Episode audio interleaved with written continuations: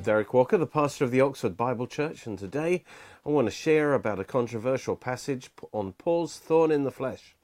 And, uh, you know, the Bible teaches healing is God's will. Before man sinned, everything was good, there was no sickness, because sickness is part of the curse that came in because of the sin, because of sin. Uh, but in Exodus 15, God declared that He is our healer, Jehovah Rapha. That's one of the redemptive names of God. That's his name, his unchanging nature. He declared that his will was to heal his people. And then later he said in Exodus 23, You will serve the Lord your God, and he will bless your bread and water, and I will take away sickness from the midst of you, and I will fulfill the number of your days. And the Old Testament has many pictures and prophecies of how God would fulfill his promise to save us and redeem us from the curse through the Messiah. Uh, for example, in Exodus 15, when God declared himself as our healer, he revealed how he would do that. He told Moses to cast the tree into the bitter waters, and they were made sweet. And and this was a, a, demonstration that God is going to manifest himself to us as our healer by healing the bitter waters of humanity by means of a tree. And of course, that's talking about the cross. It's speaking about the coming Messiah, Christ, who would come and identify with us and take our sins and our sicknesses on his body on the tree. He would take the bitterness of sickness on himself and release the sweetness of healing power to us. And that's Isaiah, uh, sorry, 1 Peter 2:24 says, himself, Jesus, took our sins in his own body on the tree, that we, having died to sins, might live to righteousness, by whose stripes you were healed. And Isaiah 53 prophesied that the Messiah would die as for us as a sacrifice and carry our sins and our sicknesses so that we might be forgiven and healed. It says, Surely he's borne our sicknesses and carried our pains. The chastisement for our peace, our shalom, our wholeness was upon him, and by his stripes we are healed. And when Jesus came, he demonstrated God's will by healing all who came to him. Matthew 8 says he healed all who were sick, that it might be fulfilled, uh, which was spoken by Isaiah the prophet, saying himself, took our infirmities and bore our sicknesses. Acts 10 says, God anointed Jesus of Nazareth with the Holy Spirit and power, healing power, who went about doing good and healing all who were oppressed of the devil, for God was with him. And then Jesus died on the cross, taking the full curse of our sin and sickness on himself. And he did it for us. As Galatians 3 says, Christ has redeemed us from the curse, having become a curse for us. For it is written, Cursed is everyone who hangs on a tree, that the blessing of Abraham, that includes healing, might come on the Gentiles, on us, in Christ Jesus, that we might receive the promise of the Spirit through faith. And so Jesus took the curse of sickness so that we might have the blessing of healing. And so we know from the atonement that healing must be God's will for his people. We know that Jesus died for our sins, and so forgiveness of sins is in the atonement. And therefore, we know that it's God's will to forgive and save us because he died for all of us. Likewise, we know that Jesus died for our sicknesses, so healing must be in the atonement. Therefore, it must be God's will to heal us. Because what Jesus did on the cross, he did for all of us. However, what I've found is that whenever you try and build people's faith uh, to receive healing, one objection is used more than any other to keep people in unbelief uh, concerning God's will to heal them. And that's Paul's thorn in the flesh. And that's what we're going to look at today. Let's see how this passage is misinterpreted to contradict and discourage people from receiving healing. Uh, and then we'll we'll look at the traditional view, and then we'll look at to see what it actually means. Let's look at this passage. It's in 2 Corinthians chapter 12. Let me just read that. Uh, Lest I should be exalted above measure by the abundance of revelations, says Paul, a thorn in the flesh was given to me, a messenger of Satan to buffet me, lest I be exalted above measure. Concerning this thing, this thorn, I pleaded with the Lord three times that it might depart from me. And he said to me, My grace is sufficient for you, for my strength is made perfect in weakness. Most therefore, most gladly I will rather boast in my infirmities or weakness, that the power of Christ might rest upon me. Now, the traditional interpretation is that Paul's thorn was a sickness sent by God to keep him from getting into pride because of the great revelations he had received from the Lord. And when he asked God to remove this sickness and heal him, God basically said no. But instead, God said, I'll give you the grace to endure this sickness. And if it's true, then clearly, if it was not God's will to heal the great Apostle Paul, then it's not necessarily God's will to heal us.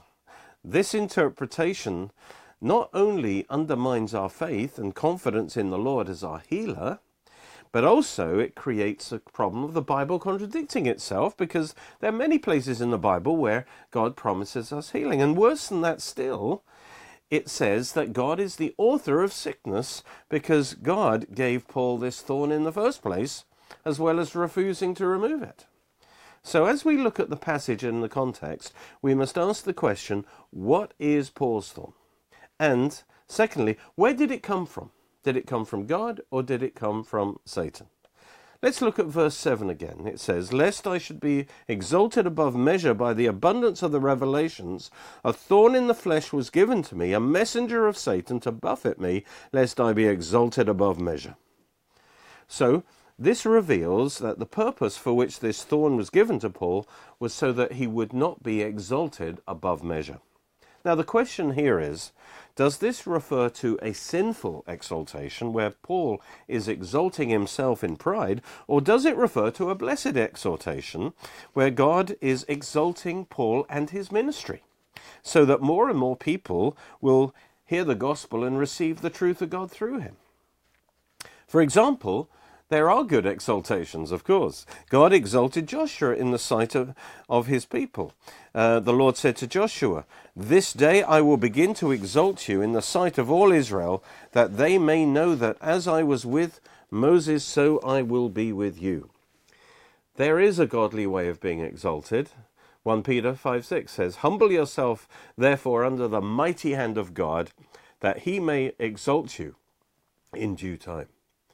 So those who humble themselves before God will be exalted by God. Now, from the point of view of the Greek language, when it says, lest I be exalted above measure, both interpretations are possible. Uh, if, for number one, if it means that Paul was in danger of exalting himself, then it follows that the thorn was given by God to Paul to keep him humble, because only God would want to keep him humble not, not Satan. But secondly, if God was the one who was exalting Paul and his ministry through giving him these revelations, then it must be God's enemy Satan who gave Paul this thorn in order to prevent this exaltation. Well, this issue is easily settled in the, in the very same verse because Paul tells us exactly where this thorn came from and what it was. Remember, it says, Lest I should be exalted above measure by the abundance of the revelations, a thorn in the flesh was given to me, a messenger of Satan, to buffet me. This tells us plainly that the thorn came from Satan. It was a messenger from Satan. It did not come from God. In other words, this is not speaking of Paul exalting himself through pride, but rather the thorn came from Satan to keep Paul and his ministry from being exalted by God in the eyes of many people. Satan wanted to hinder the increase of Paul's ministry and even stop it because he was speaking the word of God. So he sent this messenger of Satan to buffet Paul wherever he went so people could not hear the true gospel which he preached. The thorn was personally sent by Satan to impede Paul from making an even greater impact with his ministry. And when it says exalted beyond measure, the, the word exalted is from the Greek huperero. Uh, that ero is to lift up, to raise, to be exalted.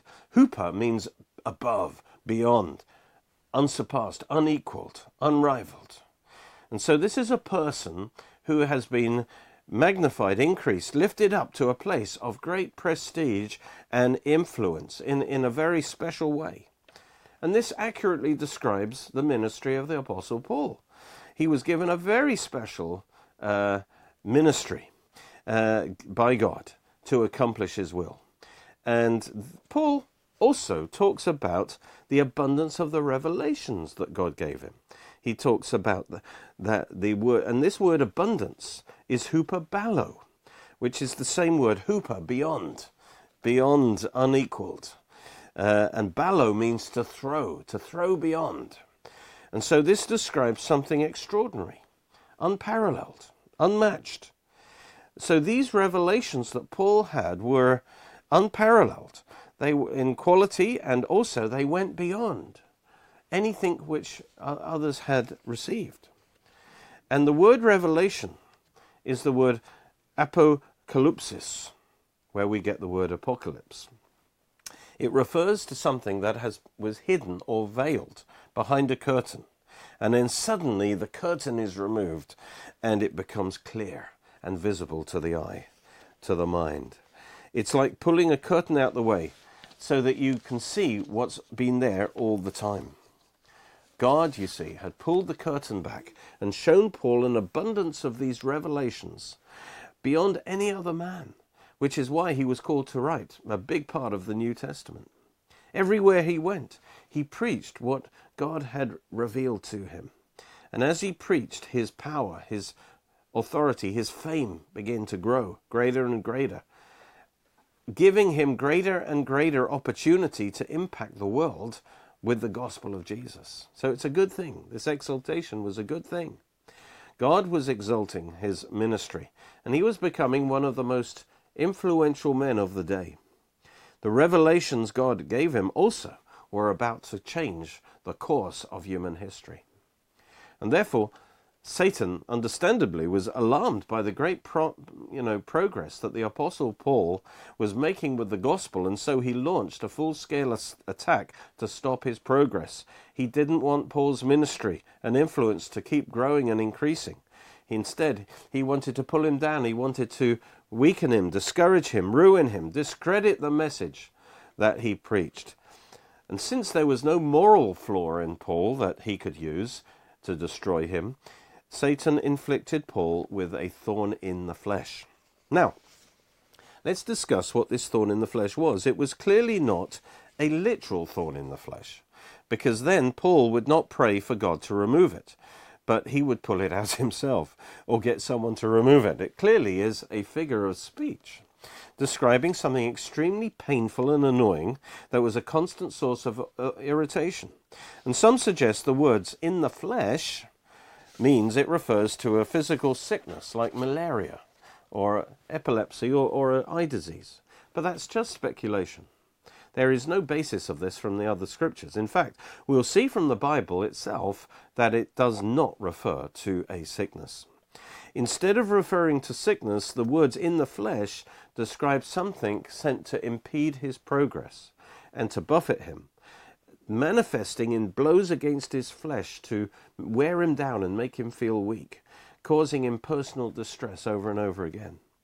The idea that God sent this thorn to humble him is contradicted by his own description of the thorn. Of the thorn, it says, "A thorn in the flesh was given to me, a messenger of Satan, to buffet me." You see, if this thorn came from God, God would have called he would have called it a messenger of God. But the messenger is a messenger of Satan. This word messenger is angelos, which is the word usually translated as angel. And it should have been translated as angel. It, it means one who is sent on a special mission to perform a specific assignment. This messenger of Satan was actually one of Satan's angels, top angels, I'm sure, sent directly from Satan himself to buffet Paul and restrict the progress of his ministry and prevent him to take the gospel further and further into the world. The word messenger always refers here, angelos, to a created being. So this thorn is not a thing, but rather it's it's a personality, it's a angel of Satan. So he sent one of his top angels to stir up trouble against Paul, to create disturbances, um, to buffet the apostle. That's where wherever Paul went, there were riots. the people were stirred up against him. The word buffet is the word kalaphizo, uh, and that is to do with the referring to beatings with the fist, repeated beatings with the fist. The Greek tense means a continuous, unrelenting beating, uh, buffeting. It's to strike repeatedly as waves buffet the shore. And so this describes not just a single event or a single something, but an ongoing series of many events. So, how did this angel attack and continually strike Paul? The, the Bible gives us this answer in three ways. Firstly, we know from the book of Acts, Paul's ministry was uh, endured many afflictions because of all the persecutions he faced, especially from the Jewish religious leaders. They hated him and his message, and they fiercely opposed him. Wherever he went, they stirred up mobs to resist and attack him. And so, this is how the angel of Satan operated by constantly stirring up opposition and persecution against Paul.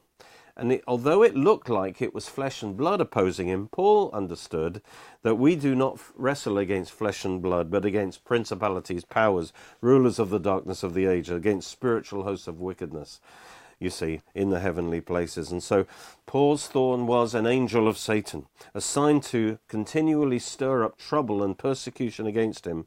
And that's also confirmed by the immediate context. In the previous verses, in 1 Corinthians 11, he describes some of these buffetings that he received against his flesh that were caused by the spiritual power.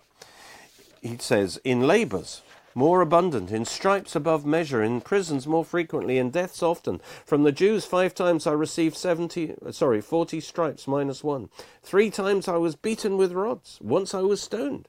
Three times I was shipwrecked. A night and a day I've been in the deep. In journeys often, in perils of waters, in perils of robbers, in perils of my own countrymen, in perils of the Gentiles, in perils in the city, in perils in the wilderness, in perils in the sea, in perils among false brethren, in weariness and toil, in sleeplessness often, in hunger and thirst, in fastings often, in cold and nakedness.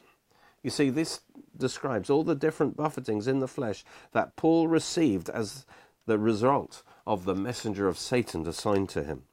These physical sufferings from Satan's attacks are what Paul means by his thorn in the flesh. The context tells us what it is. So Paul so 1 Corinthians 11 ends with Paul describing all these troubles that he had received in the flesh, uh, these persecutions, imprisonments, stripes, shipwrecks, and stonings, but none of them speak about a sickness. So when he referred to the thorn in the flesh in, in the next chapter, the context tells us he was referring to the constant persecutions by people who were stirred up by this angel of Satan to harass, discourage, and weaken him, so that he'd just quit. And again, notice Paul did not add any sickness into this list, so there's no basis for saying that Paul's thorn was a sickness. And this is confirmed by the way the same figure of speech is used uh, in other verses in the Bible, because the Bible interprets the Bible. For instance, Numbers 33 55. God says, If you don't drive out the inhabitants of the land from before you, then it shall be that those whom you let remain will be irritants in your eyes and thorns in your sides, in your flesh, and they will harass you in the land where you dwell. Notice it's people. Joshua 23:13 The Lord your God will no longer drive out these nations from before you but they shall be snares and traps to you and scourges on your sides and thorns in your eyes Judges 2 3. Therefore I also said, I will not drive them out before you, but they shall be thorns in your side, and their gods will be a snare to you. I want you to notice in all these scriptures, the, the thorns in the flesh are not sicknesses, but wicked people used by Satan to oppose God's people. These, in this case, it's the idol worship Canaanites. Uh, who resisted the progress of God's people as they were possessing their promised land. No doubt they were assisted by Satan because he wanted to use them to corrupt the Israelites with their false worship of false gods. So that settles the issue, doesn't it? It proves that it, Paul's thorn is not a sickness, but the, rather the constant waves of opposition by Satan's agents, both human and demonic, sent against Paul to buffet and harass him and hinder his progress with the gospel, and it was all orchestrated by an angel uh, of Satan, uh, stirring up people so that they were hated Paul. And, uh, and again, he tried to stop the advancement of the gospel through Paul. Satan couldn't compromise Paul morally or spiritually. He had to attack his progress in the area of the flesh through physical persecutions, which Paul said were like being hit, punched again and again. Um, harass, constant harassment to make his life difficult. And these people were the thorn in the flesh, as it were. We have a similar phrase in English, which is such and such is a pain in the neck, you see, thorn in the flesh. Well, the general effect of these buffetings was to inflict pain and hardship on Paul in his flesh so that he would feel weak. And that's a key word in this passage. He speaks about his weakness a number of times in this passage. It's the Greek word asthenia, asthenia, which is translated, unfortunately, sometimes as infirmities as well as weakness. And because of this word infirmity, some try and say, there you go, sickness. But as we see in the context of the passage, this word asthenia talks about the, the, the, suffering of weariness, weakness, pain as a result of his persecutions. Uh, and so it's talking about weakness, feeling weak, being aware of his lack, of his inadequacy. And so it should have been consistently translated weakness rather than sometimes weakness, sometimes infirmities. So let's let's have a look at this passage again. You see, after he describes his various persecutions in 1 Corinthians 11:29, he says, "Who is not who is weak? Am I and I am not weak? If I must boast, I will boast in the things which concern my infirmity. That's my weakness. That is the things that make me aware of my weakness." Uh, and then this is the similar phrase to what he uses a few verses later when he's talking about the thorn. Most gladly, he says, I will rather boast in my infirmities, that is, in my weakness. Clearly, the infirmity he's talking about in relation to the thorn in the flesh refers to his awareness of his weakness and need in the face of all these persecutions. Let's look at our passage again. Uh, looking at verse 7. Lest I should be exalted above measure by the abundance of the revelations, a thorn in the flesh was given to me, a messenger of Satan to buffet me, lest I should be exalted above measure. Concerning this thing I pleaded with the Lord three times that it might depart from me. So Paul asked the Lord to remove this persecution from him, not the sickness, because he wasn't sick. And, and God said to him, My grace is sufficient for you, for my strength is made perfect in weakness. Notice God was not refusing to heal Paul from a sickness, as that wasn't the problem here. Christ has redeemed us from sickness, so it's always his will to heal us. But he hasn't redeemed us from persecution. Paul said in 2 Timothy, All that live godly in Christ will suffer persecution. So the Lord told him that the grace, his grace, was sufficient to strengthen his soul and his body to endure these persecutions. He didn't promise they would stop but that God's power would be present to fill him and give him the victory over these attacks. In addition, he told him, My strength, that's my dunamis, my power, imparted through this grace, is made perfect in weakness. This means God will work the persecutions for good because they deepen Paul's awareness of his weakness and his need for God's grace, strength, and power. So, this in turn would cause Paul to turn to God more and more by faith and lay hold of his power that was available through the Holy Spirit within him. As a result, God's power and grace was more fully released in, in Paul's life and ministry. So, in other words, these trials designed by Satan to stop him actually resulted in a greater release of power in Paul's ministry to the glory of God. And then he goes on and says, Therefore, because of this greater release of grace and power, when he's aware of his weakness and his dependence on God, he says, Therefore, most gladly I would rather boast and rejoice in my infirmities, that is, in my weaknesses, that the power of Christ might rest upon me. Therefore, I take pleasure in infirmities, weaknesses, in reproaches, in needs, in persecutions, in distresses, for Christ's sake. For when I am weak, when I'm weak in the flesh, then I am strong, strong in the spirit.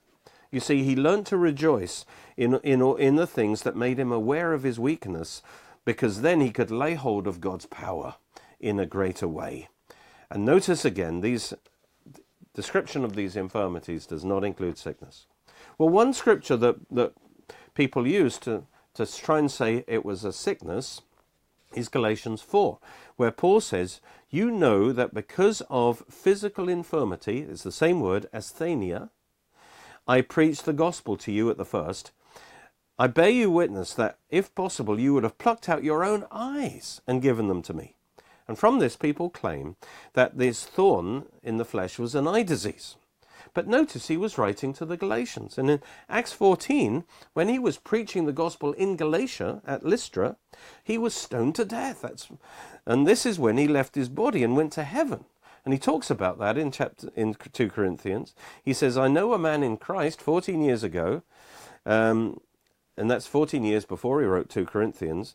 He was caught up to the third heaven, he was caught up into paradise.